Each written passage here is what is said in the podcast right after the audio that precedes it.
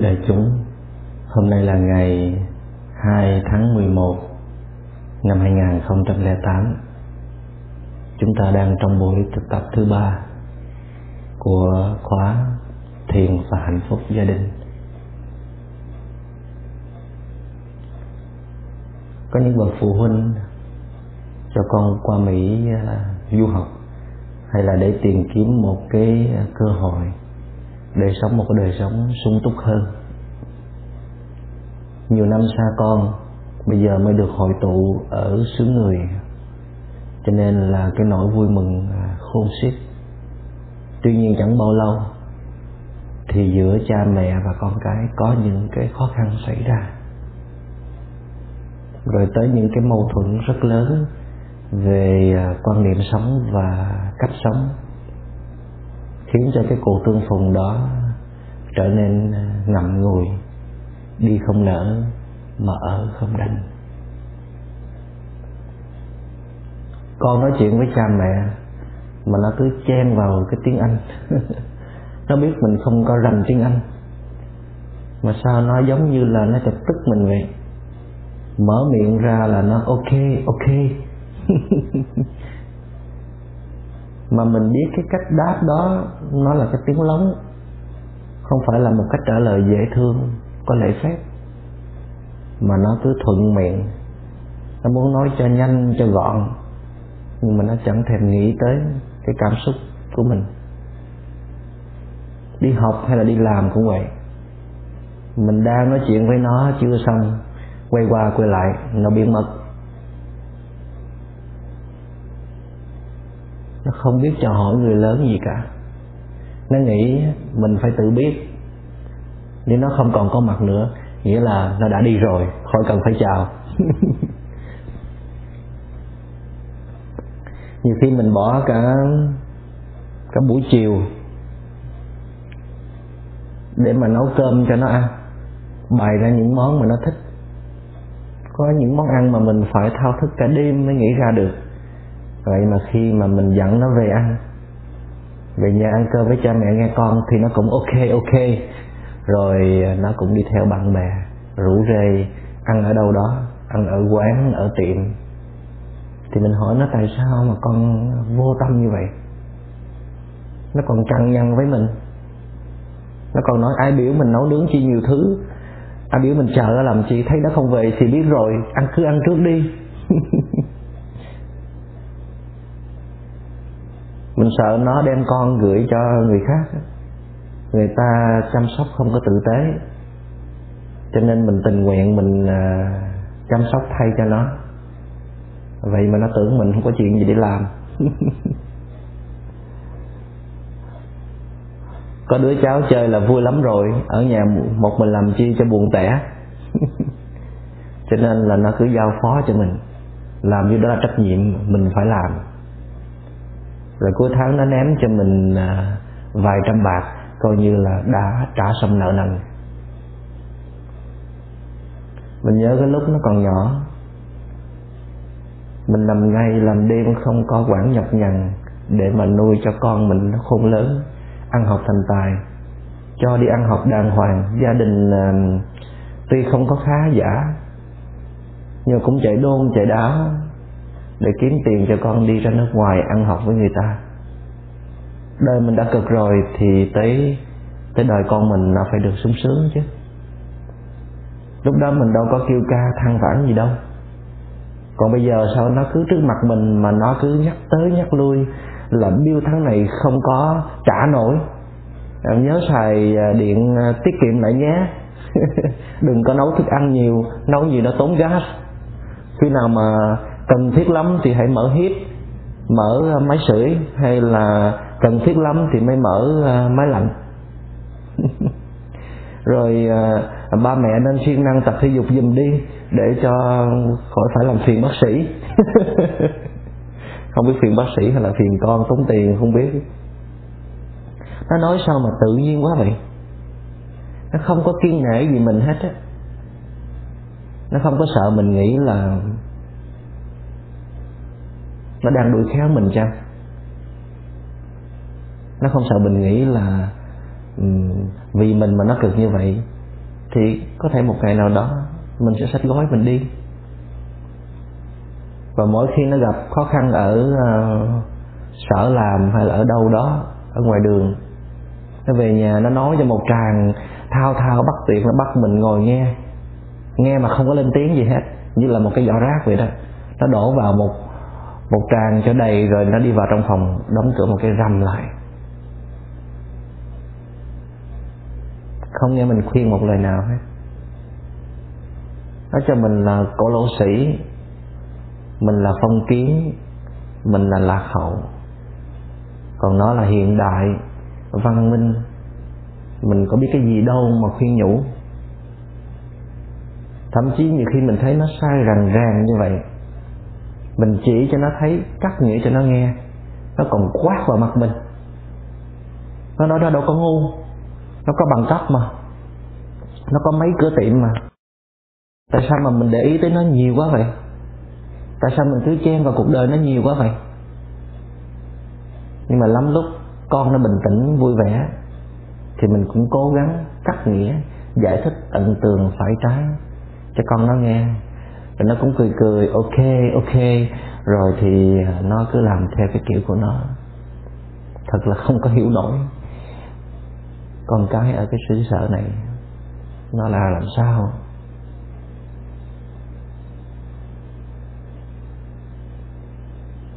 Nhiều khi nó nói những câu nói, những cái hành động vô tình. Nó làm cho trái tim mình đau nhói. Không biết là phải vô tình hay là nó cố ý nữa nhiều khi mình phải khóc thầm. Chỉ có biết than thở với ai. Ở cái xứ sở mỹ này, có ai thân thiết đâu mà than thở. Nhiều lần mình cũng cố gắng muốn bỏ qua cho con đó, những cái à, lỗi lầm vụng dại của nó. Nhưng mà nó không biết. Nó có tưởng là mình sợ nó. Nó tưởng là phải có nó thì mình mới sống được nó nghĩ là mình không có dám về Việt Nam đâu. Cho nên nó cứ thải vào mình những cái những cái trái bom tấn như vậy thì mình không có thở nổi. Cho nên nhiều lúc mình đã soạn quần áo rồi, bỏ vào trong vali rồi. Mình muốn về cái chỗ của mình, quê hương của mình, đi về một cách lặng lẽ, âm thầm thôi. Để nó đừng có đổ thừa tại mình mà nó cực khổ tại mình mà nó phải à, mua nhà rộng, tại mình mà nó phải mở thêm cửa tiệm, tại mình mà nó phải kiếm thêm việc làm. Mình về cho nó hiểu được con người sống là phải biết ân tình chứ, phải biết nghĩa tình chứ.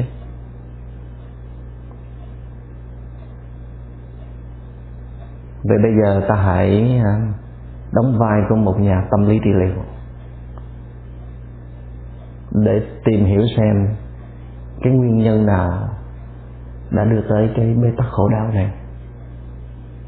Nghe qua lời kể của ông bà, mình là kẻ khách quan thì mình cũng rất là đau lòng, rất là xót xa cho những cái bậc phụ huynh có con sống ở ngoài quốc lây nhiễm theo cái lối sống của cái văn hóa bên này và rơi vào trong cái tình trạng hụt hẫng và tưởng chừng như là mất con. Trước hết ta hãy phân tích tâm lý của đương sự. Tức là bệnh nhân đang cần giúp đỡ chính là cha mẹ. Cha mẹ không có chạy về việt nam. Chỉ có dọa thôi. Chứ mà làm sao mà bỏ con cho được. Và đang có mặt tại trung tâm tu học. Để nương tựa đến chỗ của những người à, biết hiểu và biết thương để mà cầu viện thôi. Vậy thì trước tiên xin à, xin quý vị hãy ngồi thật yên và mở lòng ra để đón nhận những cái lời à, chẩn đoán bệnh trạng và những cái lời khuyên thực tập như là những cái liệu pháp để à, chữa trị. Và nếu các vị đã đến đây rồi mà vẫn cứ khăng khăng cái quan niệm của mình là đúng hoàn toàn đúng còn bên kia là hoàn toàn sai không có chịu uh, nhìn ra sâu sắc quán chiếu kỹ lưỡng những cái kinh nghiệm thành công của người khác. Cứ nghĩ mọi người uh, chắc là không có ai hiểu mình hết hoàn cảnh mỗi người mỗi khác, thì mình sẽ không bao giờ tháo gỡ được vấn đề. Và đây cũng là cái nguyên nhân chủ chốt của mọi khổ đau. Mình không chấp nhận người kia, và người kia cũng không chấp nhận mình. Hai bên vẫn bám chắc cái biên giới của mình, không cho bên kia lấn qua hoặc là chỉ cho lấn qua một chút đỉnh thôi thêm nữa là không được.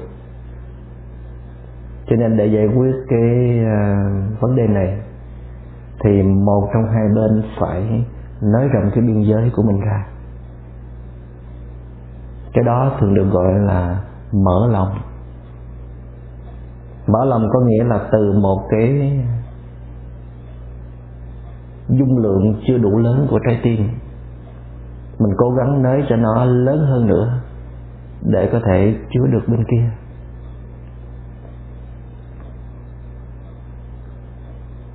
Cái trái tim của ta nó cũng có cái dung lượng, cái khả năng chứa đựng. Nhưng mà mình à, muốn chứa đựng cái gì thì mình phải chịu chứ, phải đồng ý. Không còn kháng cự, không còn loại trừ, không còn xua đuổi nữa thì mình mới có thể chứa được. Hồi trước đáng lẽ người kia không có được mình chịu đâu, không có được mình đồng ý để mà chứa đựng đâu. Nhưng mình nhờ nhờ có thực tập, cho nên mình đã làm cho cái khả năng chứa của mình nó lớn rộng ra.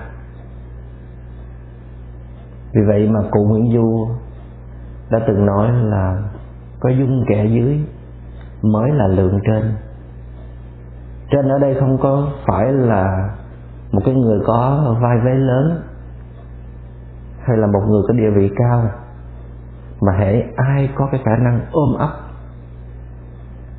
chứa đựng được kẻ khác, thì người đó được gọi là người có tấm lòng lớn. Nhưng mà chúng ta chỉ thường nghĩ là cha mẹ thì phải chứa đựng con, anh thì chứa đựng em nhưng mà trong cuộc sống, đôi khi con vẫn có thể chứa đựng được cha mẹ hay là anh chị như thường. À ở trong một cái khóa thiền ở Đà Lạt, năm 2005 cái khóa đó có tên là thở giữa non cao. Có khoảng à, 250 thiền sinh tham dự và phần lớn là sinh viên học sinh cũng trong buổi nói chuyện, trong bài pháp thoại, tôi có đề nghị với các thiền sinh là mỗi người hãy à, viết một cái lá thư cho người mà mình đang có khó khăn. Trước hết là hãy báo cho họ biết mình đang rất khổ. Vì họ. Tại vì có nhiều khi họ không có biết. Và trong hai ngày thực tập vừa qua nếu mình có những cái chuyển biến ở trong tâm thức, hãy nói cho họ biết. Mình đang có những cái cái bước đi mới như vậy, có những cái nhìn mới như vậy. Và nếu cần thì mình xin bên kia hãy giúp đỡ cho mình một chút, một phần. Thì có một em học sinh à, học vừa hết lớp 12 thôi. Đêm đó đã viết cho ba mẹ mình một cái lá thư khá dài trong đó có một đoạn như thế này. Ba mẹ ơi, con biết giữa con và ba mẹ có những cái khó khăn rất lớn. Vì giữa con và ba mẹ có nhiều cái quan điểm về cuộc sống khác nhau. Con biết nếu mà để cho cái tình trạng này kéo dài, thì ba mẹ khổ, mà con cũng khổ nữa. Cho nên con quyết định thay đổi mình trước tập chấp nhận những cái quan điểm của ba mẹ và hứa là sẽ áp dụng thử. Nếu chừng nào con làm không nổi, thì con sẽ xin cầu viện ba mẹ. Ba mẹ hãy giúp đỡ con. Bởi vì con nghĩ rằng con còn trẻ, con sẽ dễ dàng thay đổi mình hơn là ba mẹ. Và em đó đã thay đổi thực sự không còn tranh cãi với ba mẹ khi mà bàn luận về những cái khía cạnh của cuộc sống. Tức là những cái vấn đề ba mẹ thì muốn con mình theo khuôn khổ à, trước như thế nào thì sau phải như thế ấy. Tại vì ông bà cũng là người thành đạt trong cuộc sống. Trong cái đứa con thì nó muốn đột phá để mở ra những cái à, hướng đi mới. Nhưng mà em cũng đã cố gắng sống theo nguyên tắc của ba mẹ đưa ra nhưng mà vẫn âm thầm, vẫn nhẹ nhàng, tìm đủ mọi cách để chứng minh cho ba mẹ thấy là mình không phải hoàn toàn sai. Chính vì thế mà ba mẹ của em đã có đủ niềm tin để cho em một mình sang phần lan du học với một cái học bổng toàn phần. Tại vì em đã có một sự truyền thông rất là tốt đối với ba mẹ và có một cái khả năng tương đối tốt để kiểm soát chính mình. Và cái lá thư đó tôi đã được đọc do chính ba mẹ của em đem tới. Ông ba nói, con mình nhỏ mà nó nói như vậy, thì chắc là mình cũng phải thay đổi thôi. Các vị có thấy không? Ở trong trường hợp này, đứa con đã mở lòng ra trước và đã thay đổi được tình trạng không phải lúc nào hai bên cũng có thể thay đổi một lượt. Nếu bên nào có ý thức trước và có học tập được cái khả năng thay đổi thì mình cứ làm trước. Thì bên kia chắc chắn nó cũng sẽ bị lung lay rất là màu nhiệm. Đôi khi mình cứ chờ bên kia thay đổi thì mình mới chịu thay đổi. Nhưng mà chờ như vậy sẽ đến bao giờ?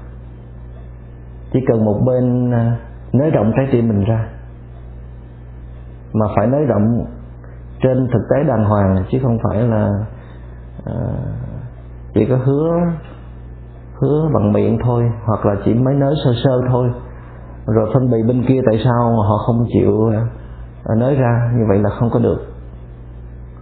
Cái đó mình chưa có thật lòng nới rộng trái tim. Mình cứ lo phận mình đi. Đừng có chăm chú vào bên kia quá. Mình phải chứng tỏ là mình à, đã thấy được cái khuyết điểm của mình rồi. Tại vì chắc chắn cái sự kiện vừa qua cũng có ít nhiều những cái lầm lỡ vụng về của mình trong đó, chứ không phải là mình vô tội hoàn toàn. Có một câu chuyện được kể như thế này. Có hai thầy trò nọ làm nghề à, mãi võ để kiếm sống. Thì à, người đàn ông đó quá vợ và học trò là một đứa cháu gái nó tên là Medaka Tharika. Họ dùng một cái ờ, thân cây tre cao, rồi người đàn ông mới đặt cây tre đứng thẳng trên đầu mình. Trong khi đứa cháu gái thì nó leo dần dần lên cái đầu cây, rồi nó ngưng lại ở trên đó. Để người đàn ông tiếp tục di chuyển ở trên mặt đất. Cả hai đều phải vận dụng sự tập trung cao độ thì mới có thể giữ được cân bằng và không có Ờ, xảy ra những cái tai nạn bất ngờ. Thì một hôm ờ, người kia mới dặn học trò, này con, Medaka Thalika, con hãy giữ gìn cho ta và ta sẽ giữ gìn cho con. Ta hãy giữ gìn cho nhau để tránh được những cái tai nạn và để thầy trò mình kiếm được ít tiền ăn cơm. Thì đứa bé gái đó vốn thông minh, cho nên nó nhanh nhậu đáp lại liền thưa thầy, có lẽ là ta nên nói như thế này. Đúng hơn. Trong hai thầy trò ta, mỗi người nên tự giữ gìn lấy mình. Giữ gìn lấy mình, tức là giữ gìn cho nhau.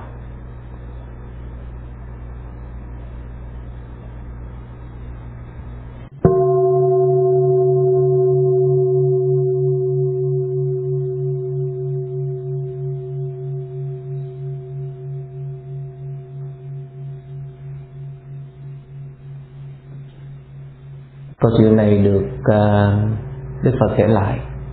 Và đức phật đã khen đứa bé gái đó đã nói đúng. Trong gia đình hay là đoàn thể tu học nếu mà có một người thực tập chánh niệm luôn kiểm soát chặt chẽ từng cái hành vi của mình thì tất cả những thành viên đều được thừa hưởng. Bởi vì sự có mặt của người đó là một cái sự nhắc nhở thường trực. Mình xứng đáng đó là một cách hữu hiệu nhất để mà nhắc nhở những người khác, nhắc nhở anh em hay là bạn bè trong gia đình, đoàn thể hay là cộng đồng của mình mà mình không cần phải hô hào những cái khẩu hiệu to tát. Mà muốn xứng đáng với chính mình thì mình phải thiền tập thôi. Phải chọn con đường thanh lọc chính mình qua cái tư duy nói năng và hành động mỗi ngày mình phải có cái chánh niệm cái mindfulness. Tại vì thực tập chánh niệm thì mình mới không đánh mất chính mình. Mình mới có đủ an lạc sáng suốt mới nhìn được mọi người bằng cặp mắt à, dễ thương cởi mở. Mình không có chịu thực tập không có quyết tâm thay đổi chính mình cứ dùng mọi cái à, lời lẽ sắc bén để mà tác động vào người kia, thì chỉ có làm cho tình trạng thêm tồi tệ thôi. Đâu có cần phải ai lớn mới thay đổi trước. Cái này nó tùy thuộc vào cái nhận thức của mình thôi. Mình đã ý thức được cái tình trạng nó đang đi tới đâu, và nếu để thêm vài ngày, vài tuần, vài tháng nữa, thì nó sẽ ra làm sao? Thì mình muốn nó ngưng nó ngưng thì mình sẽ sống tốt và người kia cũng sẽ sống tốt. Tại vì mình biết mình cũng có góp phần ở trong đó. Trong khi cái nguyên tắc của thương yêu á, là mình phải bớt cái biên giới của mình để cho người kia đi vào. Cũng như là người kia sẽ bỏ bớt cái ranh giới của họ để cho mình đi vào. Mình không thể nói là mình đã cung cấp cho họ không có thiếu một cái thứ gì là mình đã thương yêu họ rồi. Mình cần phải thu gọn lại những cái cá tính khó chịu của mình nữa. Mình phải buông bỏ những cái cố chấp nặng nề của mình thì mình mới có thể ôm lấy được người kia và mới có thể thương yêu được người kia. Cũng giống như hai cái chung trà này nè, các vị quan sát. Nó đều bằng nhau về cái dung lượng, phải không? Thì làm sao nó có thể chứa đựng nhau được? Nó đang rất là trên trên lệch rất là trên với nhau. Mà muốn nó chứa được nhau thì bắt buộc phải thay đổi cái dung lượng. Vậy thì tôi đổi cái chung này thành ra một cái cái tách lớn hoặc là cái ly, thì chắc chắn nó sẽ chưa đựng được ngay. Cái sự thay đổi này là do mình ý thức về cái dung lượng trái tim quá nhỏ của mình. Cho nên cái chữ nhẫn nhục mà chúng ta thường dùng, nó không phải là một cái thái độ cắn răng chịu đựng, mà nó là một cái thái độ mở lòng ra để chấp nhận mà không có than oán, mỉm cười chấp nhận. Vì vậy mà tiếng việt của chúng ta dịch cái cái chữ nhận nhục đó là chịu đựng. Rất là hay có chịu rồi mới có đựng. Không chịu thì đừng có mong mà đựng được. Tiếng anh có thể dịch là inclusiveness bao dung. Nhưng mà nếu mình là bậc trên trước, mình đã từng được người kia kính trọng, mà mình không có chịu xung phong mở lòng ra trước thì nó cũng hơi kỳ. Nhưng mà nếu vì sợ kỳ mà mình phải ráng miễn cưỡng để chấp nhận người kia thì nó cũng không phải. Nó phải là một hành động tự nguyện, tự giác. Nhưng cái vấn đề nó vẫn còn, nghĩa là làm sao để mình có thể mở lòng ra đây? Muốn thì mình đã muốn rồi đó, nhưng mà làm sao để mở? Tại vì mình mở hoài mà nó không có chịu nhích lên. Không có chịu nhích lên một chút nào hết. Muốn mở lòng ra thì trước hết mình phải biết chính xác cái dung lượng hiện tại của mình nó đang ở cái cỡ nào. Mình đừng có chủ quan cho rằng là mình đúng tất cả. Chỉ có hắn mới sai thôi. Mình quyết tâm mở rộng trái tim tại vì tại vì mình muốn cho mọi chuyện nó êm đẹp, cho vui nhà, vui cửa thôi, chứ mình đâu có lỗi gì đâu. Nếu mà mình cứ khăng khăng như vậy thì mình đừng có đừng có trông mong mà thay đổi được tình trạng. Trong trường hợp như vậy mình nên nhờ đoàn thể tu học. Họ soi sáng cho mình. Nhưng mà nhờ những người sống chung với mình có vẻ là chính xác hơn. Họ thấy được sự thật của mình nhiều hơn. Mình xin họ nói cho mình biết là mình đã có những cái vụng về những cái khuyết điểm những cái thói quen xấu nào. Nhưng mà tốt nhất á, thì mình nên mình nên đến bên chính cái nạn nhân của mình. Hỏi họ, theo họ là mình sai ở chỗ nào? Mình có cái lá gan đó không? Mình dám hỏi cái người nhỏ hơn mình về cái khuyết điểm của mình không? Hay là mình sợ họ coi thường mình? Thì làm sao mình dạy hay là mình làm việc chung với họ được? Nhưng mà đâu phải đợi khi mà mình hỏi họ thì họ mới biết lỗi của mình. Họ đã biết từ lâu rồi. Họ biết mà họ không nói thôi.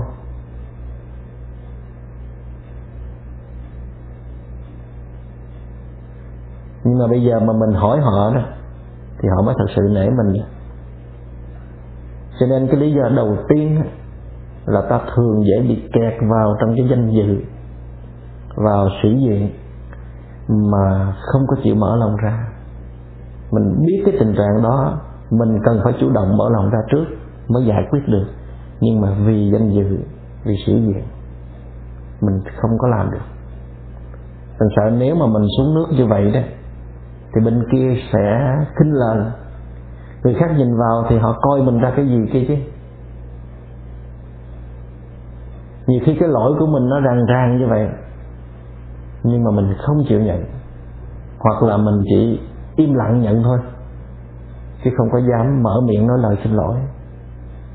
Như vậy thì điều kiện trước tiên á, để mình thực tập mở lòng đó là mình phải buông bỏ bớt cái tôi của mình cái bản ngã của mình. Bớt yêu chuộng bản thân mình mà phải nghĩ tới người khác. Cũng vì cái bản ngã của mình nó lớn quá cho nên là mình thường cho cái nhận xét cho cái ý kiến của mình là đúng. Mình bắt buộc người kia phải phải theo cái ý kiến của mình và không được ý kiến trở lại. Và cái thái độ áp đặt hay là nhồi sọ như vậy, đó chính là cái thái độ độc tài. Tại vì mình nghĩ mình là người lớn hơn người đó, mình đã từng trải hơn người đó, mình khôn ngoan hơn người đó, cho nên cái ý kiến của mình chắc chắn là phải sáng tỏ, phải hay hơn người đó. Nhưng mà đâu phải cái gì mình cũng biết đâu phải cái gì mình cũng giỏi. Mà cho dù cái ý kiến của mình á, nó hay hơn người kia thì đâu phải lúc nào mình cũng dùng cái quyền của mình để mình áp chế người khác phải nghe theo mình. Tại vì họ còn cái cái chủ quyền của cuộc đời họ nữa chứ. Mình muốn họ theo mình để có một cái quyết định sáng suốt thì mình phải dùng cái cái tài năng khéo léo của mình tránh cái thái độ coi thường hay là không có không có khe không có quan tâm tới ý kiến của người khác. Tại vì điều đó sẽ làm cho bên kia tổn thương và họ sẵn sàng quật lại mình thôi. Nhưng mà mình thường cho rằng cái hay ho của con người nằm ở chỗ cái nhận thức của người đó. Tức là mình muốn biết người ta nhìn vào cái hay ho của mình thì mình phải trình diễn cái cái nhận thức của mình. Cho nên khi mà mình đã đưa ra cái nhận thức đó rồi, mà mình thu lại hay là mình bỏ đi thì mình còn cái gì nữa?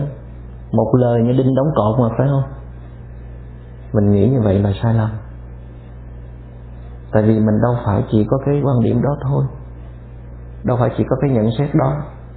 Mình có biết bao nhiêu cái hạt giống tốt đẹp ở trong tâm hồn huống chi là mình biết nhường nhịn người khác. Dù mình có đúng đắn đi chăng nữa, thì đó mới là hay, mới là đẹp, mới là một phần thân của mình chứ. Lẽ nào mình muốn người ta chỉ biết mình qua cái cái thái độ cố chấp hay là cái định kiến hẹp hòi của mình thôi? Mà hơn nữa, cái nhận thức thì nó cũng vẫn thường hay thay đổi lắm. Lúc thì như thế này lúc mình lại thấy như thế khác.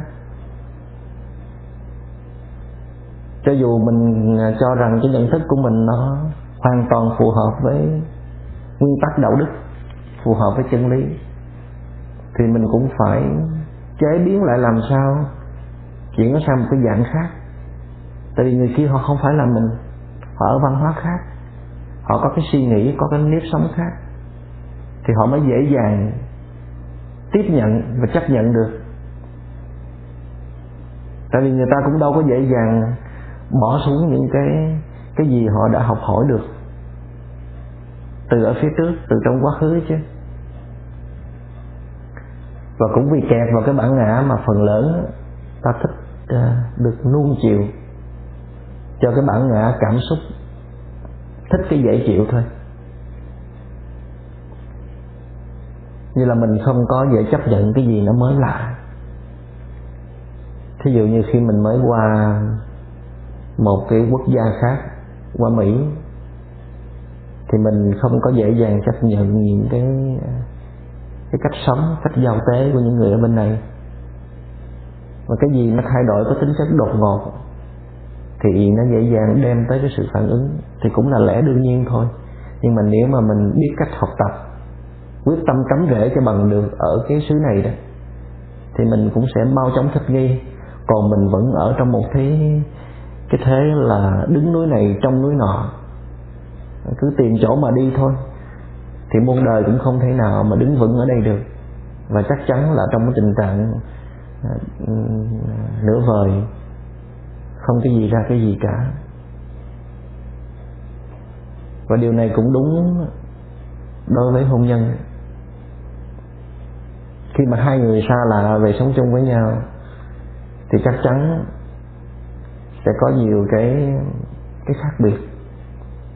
Tại vì họ đã khác nhau về cái giới tính, khác nhau về sự giáo dục, khác nhau về quan niệm sống, khác nhau về văn hóa, thì đâu có dễ dàng gì mà đi tới cái sự hòa hợp trọn vẹn.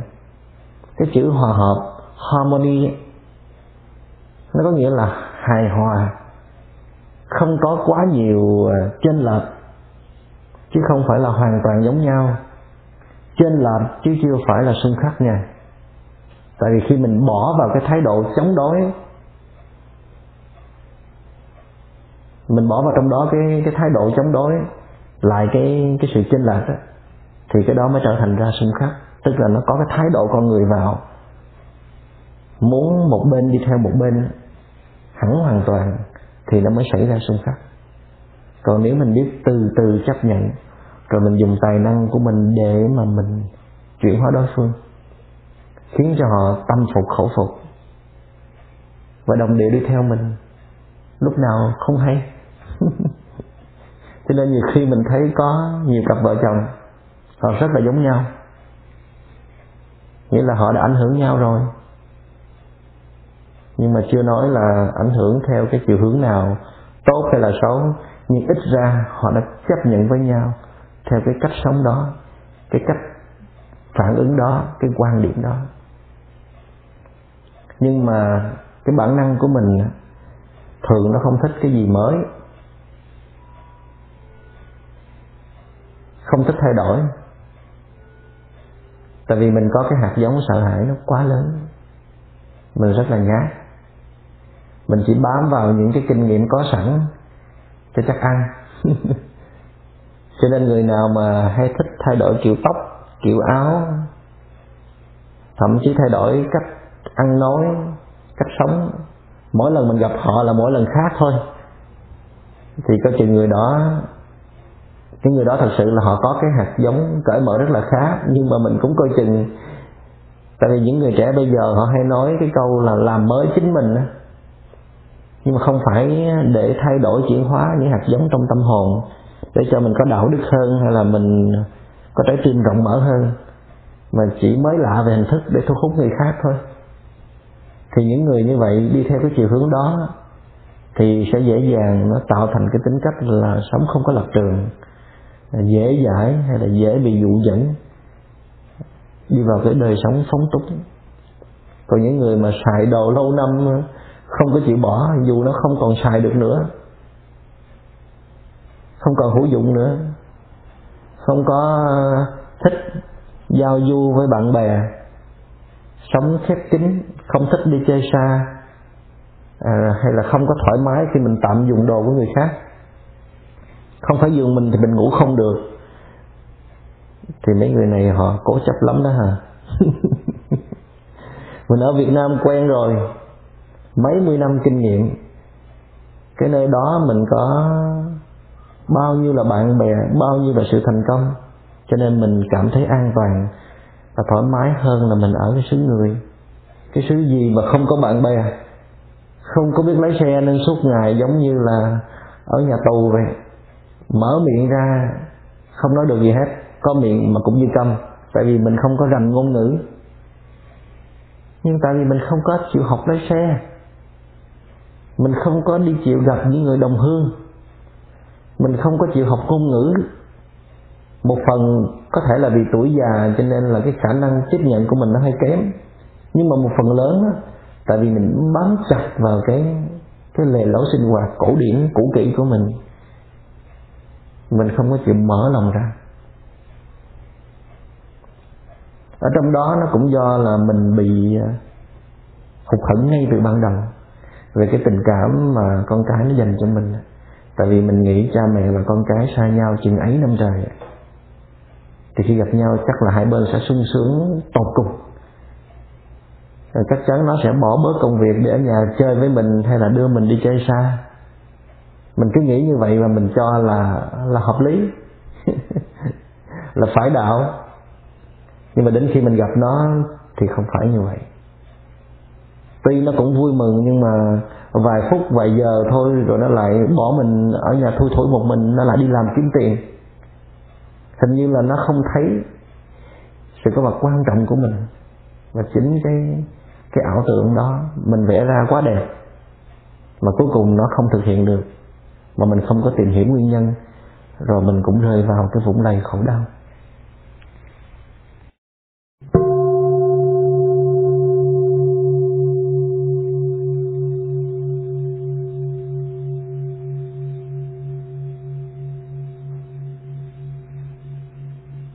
Và cái um, thói quen đi tìm những cái tiện nghi về tinh thần như là sự chịu chuộng sự quan tâm sự chú ý sự kính trọng sự vâng lời vân vân đã khiến cho bao nhiêu cái vấn đề rắc rối nó xảy ra. Mình đâu cần những cái tiện nghi đó mình mới có thể sống được. Nếu cần thì cũng ít thôi. Nhưng mà có nhiều người không có được ai chú ý, không có được ai khen tặng, không có được ai nghe lời mình, thì họ không có sống được. Họ rơi ngay vào trong cái cái trầm cảm, depression. Thấy mình không còn có giá trị nữa.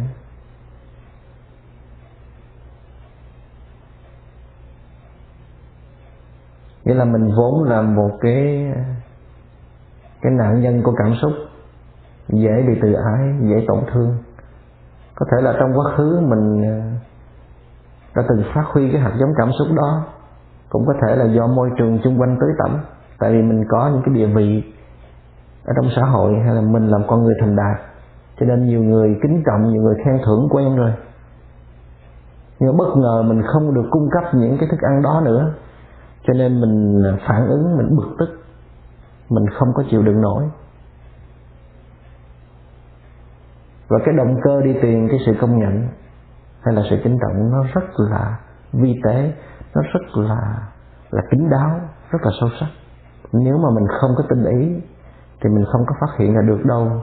Mình cứ nghĩ là mình mình nói như vậy, mình làm như vậy là vì người kia, nhưng mà kỳ thực là vì cái cái tổn thương, vì cái tự ái của chính mình thôi.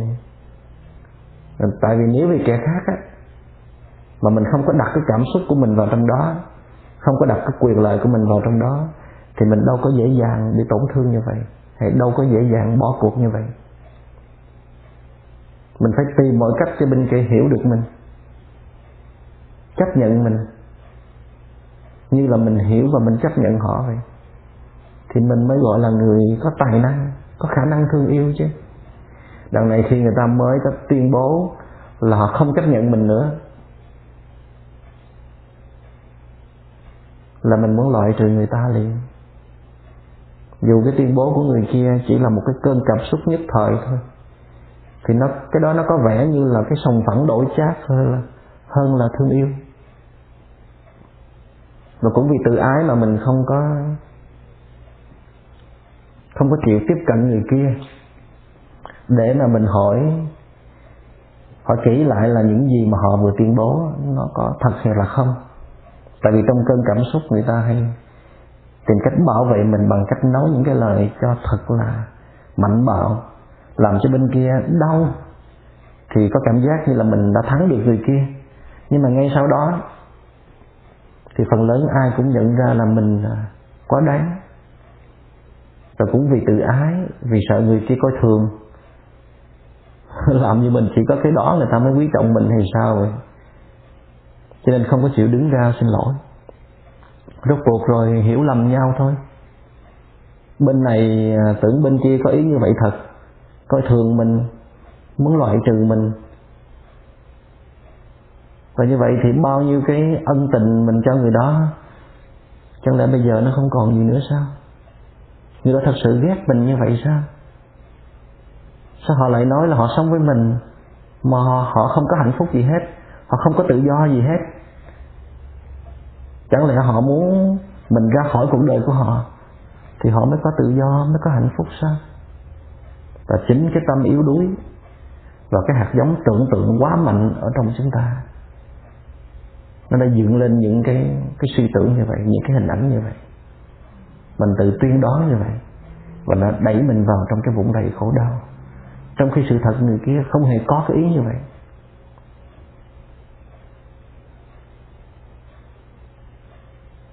Và cuối cùng một nguyên nhân nữa là nhiều khi mình không có chịu quan sát cái tình trạng sức khỏe của mình. Khi mà mình mạnh thì sao cũng được. Chứ khi mà cơn bệnh nó tái phát, mình không có điều phục được nổi. Cho nên mình nói năng lung tung. Mà mình không có nhớ. Hoặc là trong người mình cứ bức rất khó chịu cho nên là mình không chấp nhận cái này, mình không chấp nhận cái kia. Và khi có một sự việc nó hơi trái nghịch với mình, nó hơi lớn một chút, là mình lập tức muốn bỏ người kia thôi. Hoặc là nhiều khi mình bị cái sức ép tâm lý. Mình muốn người kia nó phải sống theo mình. Mình muốn người kia cũng phải à, tu tập với mình. Tại vì mình đã thấy được cái sự màu nhiệm của tu tập. Còn những cái vui chơi kia nó chỉ có tính chất uh, giả tạm phù du thôi. Mình nghĩ nếu mà mình không có khiến cho họ đi theo con đường này thì mình thiếu trách nhiệm. Nhưng mà mình không chịu hiểu tại sao người kia không đi theo mình. Mình chỉ nghĩ cho mình thôi. Mình chỉ sợ thiếu trách nhiệm mà mình không có biết là họ để có thể làm được như mình thì họ phải trải qua một thời gian nữa. Phải hội tụ nhiều điều kiện nữa mới có thể được. Và mỗi khi mình ờ, phát hiện ra cái ờ, cái tâm lý hối hận của mình, ăn năn của mình, thì mình hãy mau mau tới tìm tới người kia. Nói cho họ biết, tại vì họ cũng đang rất là khổ sở mình đừng có lo sợ là nhiều khi mình rơi vào cái tâm lý này, cái mình không biết cái tâm lý này nó thiệt hay là giả. Tại sao trước kia tâm lý mình nó lừng lẫy quá, bây giờ trở nên nó lại co rút như thế này? Tại vì cái cái diễn biến tâm lý nó cũng vô thường, nó cũng sẽ thay đổi. Nó lên cái đỉnh cao rồi nó hạ xuống. Mình không biết là đỉnh cao mới là mình hay là hạ xuống mới là mình. Mình đang rất là confused, rất là hoang mang.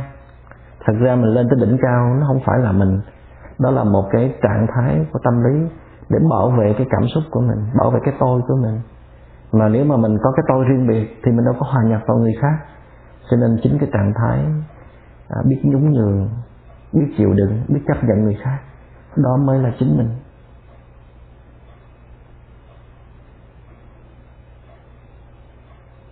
Cho nên tóm lại, từ hồi nãy tới bây giờ, chúng ta đang phân tích những cái nguyên nhân đưa tới sự khổ đau. Mà đây là cái nguyên nhân lớn nhất là do mình không có hiểu được chính mình.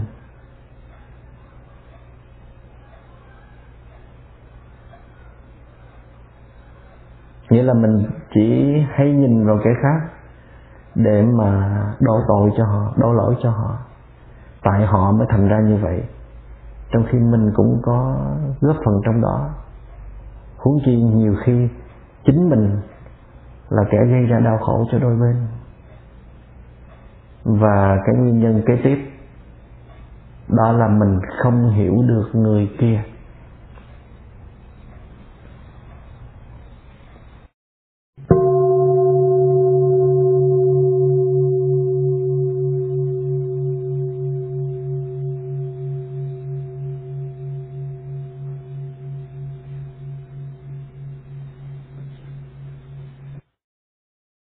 Mình hay có cái thái độ chủ quan. Cho là người kia luôn có lỗi. Cho nên mình không có khách quan để mà tìm hiểu họ. Mình luôn nhìn họ bằng cái kinh nghiệm có sẵn của mình. Cái đó được gọi là thành kiến. Prejudice. Thành kiến nếu trong quá khứ họ đã từng có những cái vụn về lầm lỡ, thì mình à, lưu trữ toàn bộ cái thông tin đó vào trong cái tâm thức của mình. Nhưng bây giờ họ đã thay đổi rất nhiều rồi.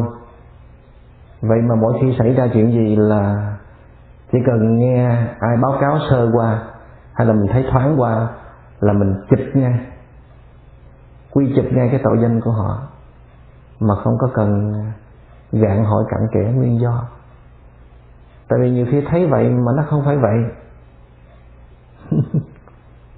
Là sao? Là tại vì có thể là do nông nổi nhất thời.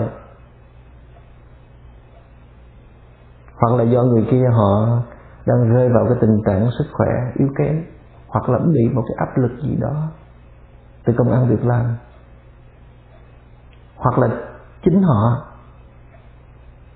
là nạn nhân của tri giác sai lầm chính họ đã hiểu lầm mình vậy thì thay vì mình tìm tới hỏi han, an ủi vỗ về, mình cắt nghĩa giải thích thêm cho họ hiểu, thì mình vì cái tự ái cho nên mình lẳng lặng bỏ đi, hay là mình à, tuyên bố đã rút lui các vị còn nhớ câu chuyện của thiếu phụ Nam Sương phải không?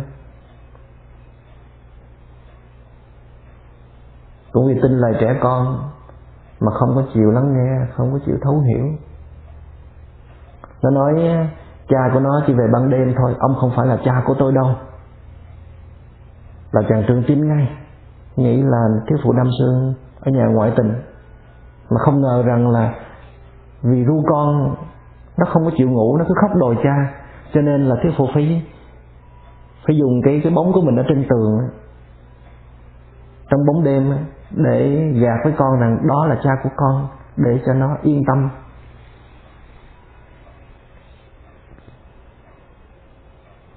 Nhưng mà cái oan ước đó không có giải bài được, cho nên thiếu phụ nam sương đã nhảy xuống sông tư vẫn chết. Không có cái gì đau đớn cho bằng khi mà cái người sống chung với mình chừng ấy năm trời mà lại không có tin mình. Chỉ vài cái lời nói bóng gió bên ngoài mà họ lại nghe theo chúng ta hãy quán chiếu lại. Coi chừng mình là cái nạn nhân của cái cái tôi yếu đuối. Không có đủ đức tin lên chính mình. Cho nên mình trở lại mình không tin người khác. Không tin người khác, họ tin mình. Lúc nào mình cũng nghi ngờ, họ lừa dối mình, không tôn trọng mình, phản bội mình, hay là hãm hại mình.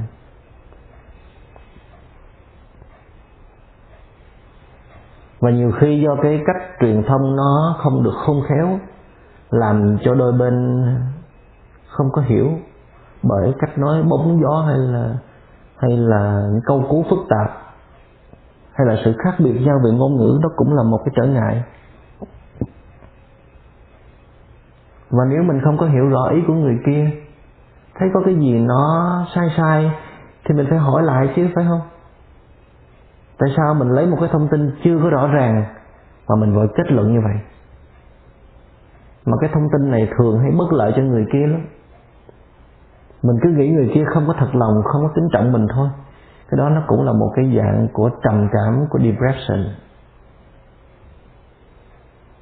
Và cho dù người kia họ có cố tình hành động như vậy, thì đó cũng chưa hẳn là họ muốn loại trừ mình tại vì cái thái độ sống ích kỷ, chỉ nghĩ đến bản thân, không biết cái quý trọng những cái nghĩa tình, thì cũng là một cái nạn nhân trong một cái xã hội chỉ có văn minh về vật chất, nhưng mà là yếu kém về đời sống tinh thần.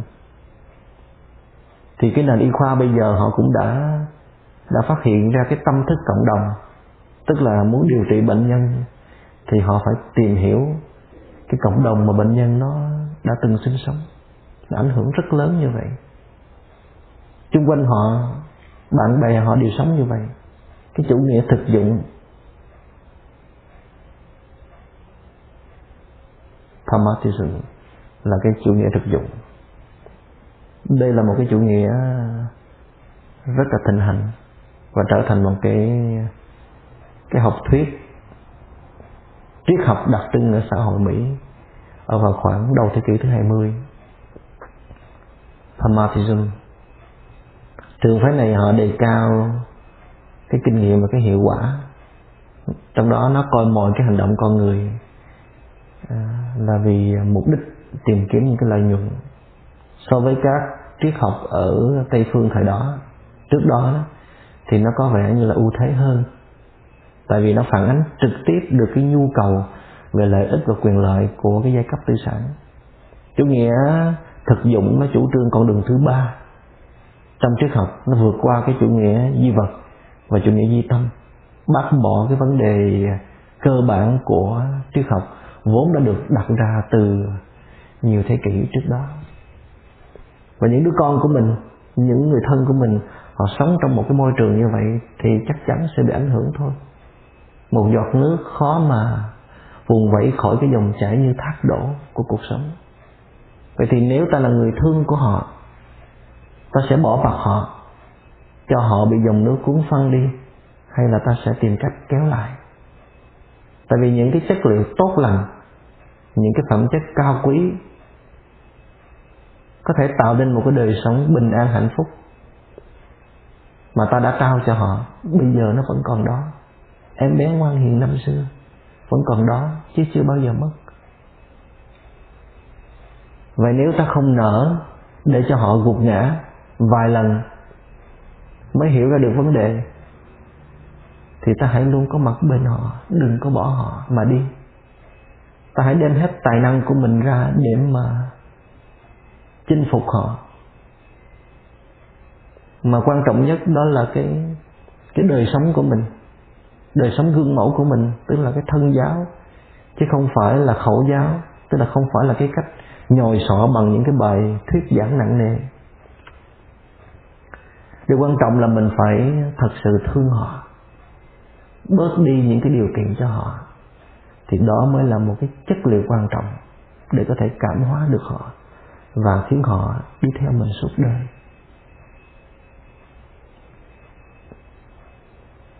Đó phải là một cái tình thương không có sòng phẳng, tình thương của sự hy sinh mình phải có nhiều hy sinh với họ. Nghĩa là mình càng lùi lại để nhường phần hưởng thụ cho họ, nhường phần thắng cho họ, chấp nhận những cái vụng về, những cái yếu kém của họ, thì mình càng nới rộng cái trái tim của mình để mà chứa đựng được họ. Đó là cái trường hợp mà mình có thiện chí muốn giúp họ.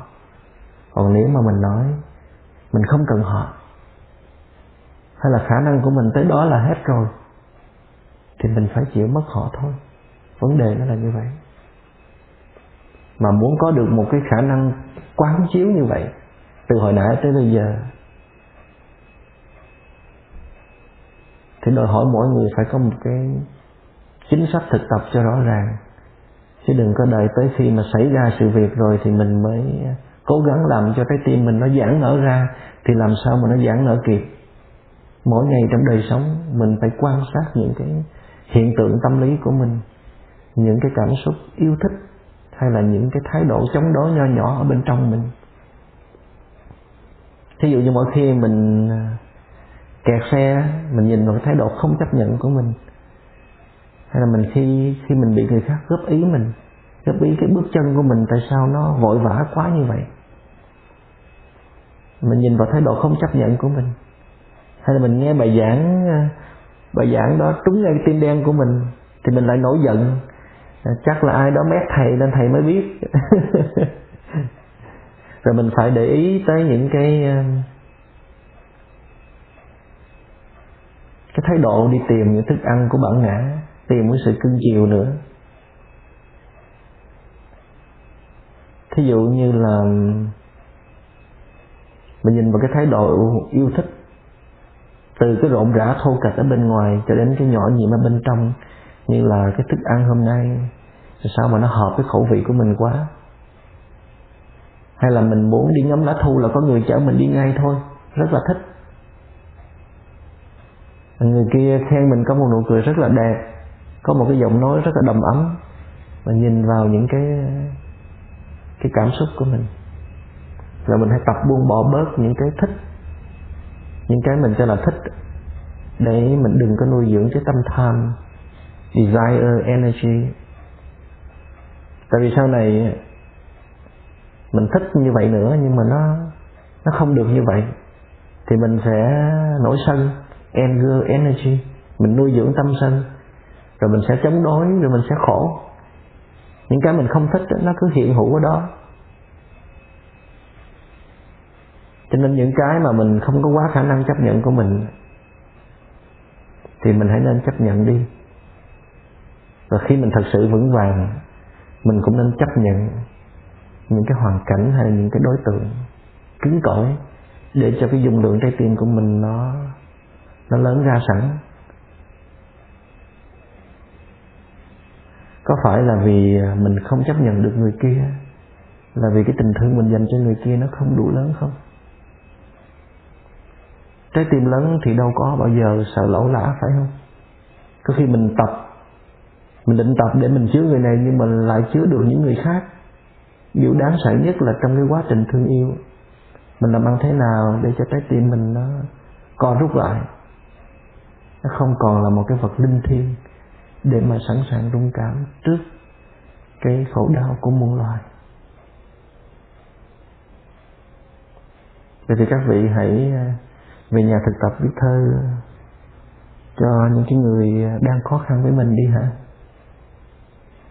Nếu các vị có những cái chuyển biến ở trong tâm hồn từ cái bài pháp thoại ngày hôm nay, từ cái sự thực tập của quý vị,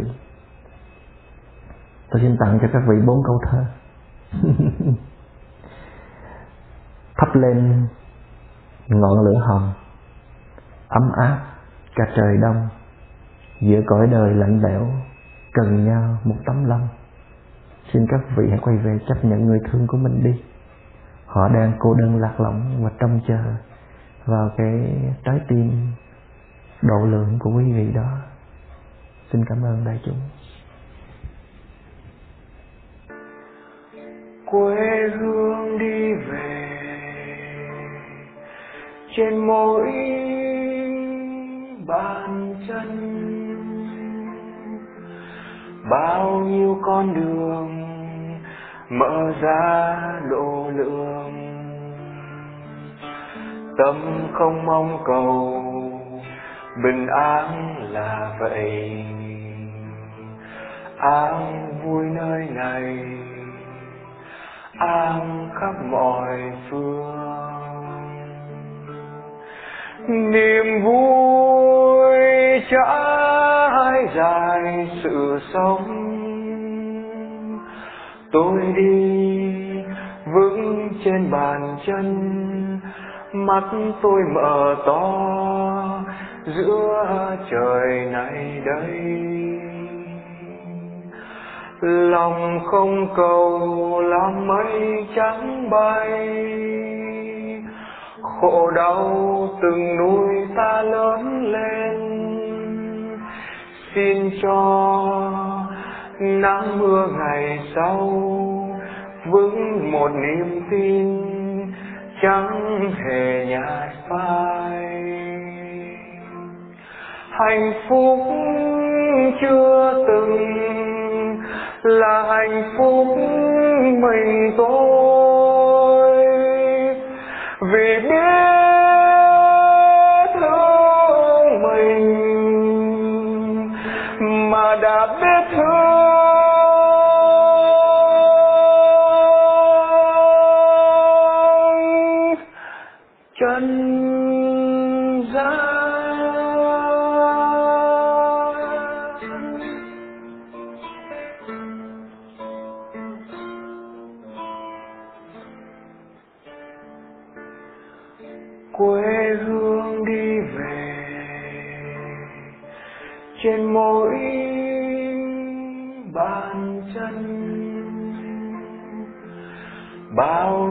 con đường, mở ra độ lượng tâm không mong cầu, bình an là vậy. An vui nơi này, an khắp mọi phương. Niềm vui trải dài sự sống tôi đi, vững trên bàn chân. Mắt tôi mở to, giữa trời này đây. Lòng không cầu làm mây trắng bay. Khổ đau từng nuôi ta lớn lên. Xin cho nắng mưa ngày sau. Vững một niềm tin, chẳng hề nhạt phai. Hạnh phúc chưa từng là hạnh phúc mình tôi. Vì biết thương mình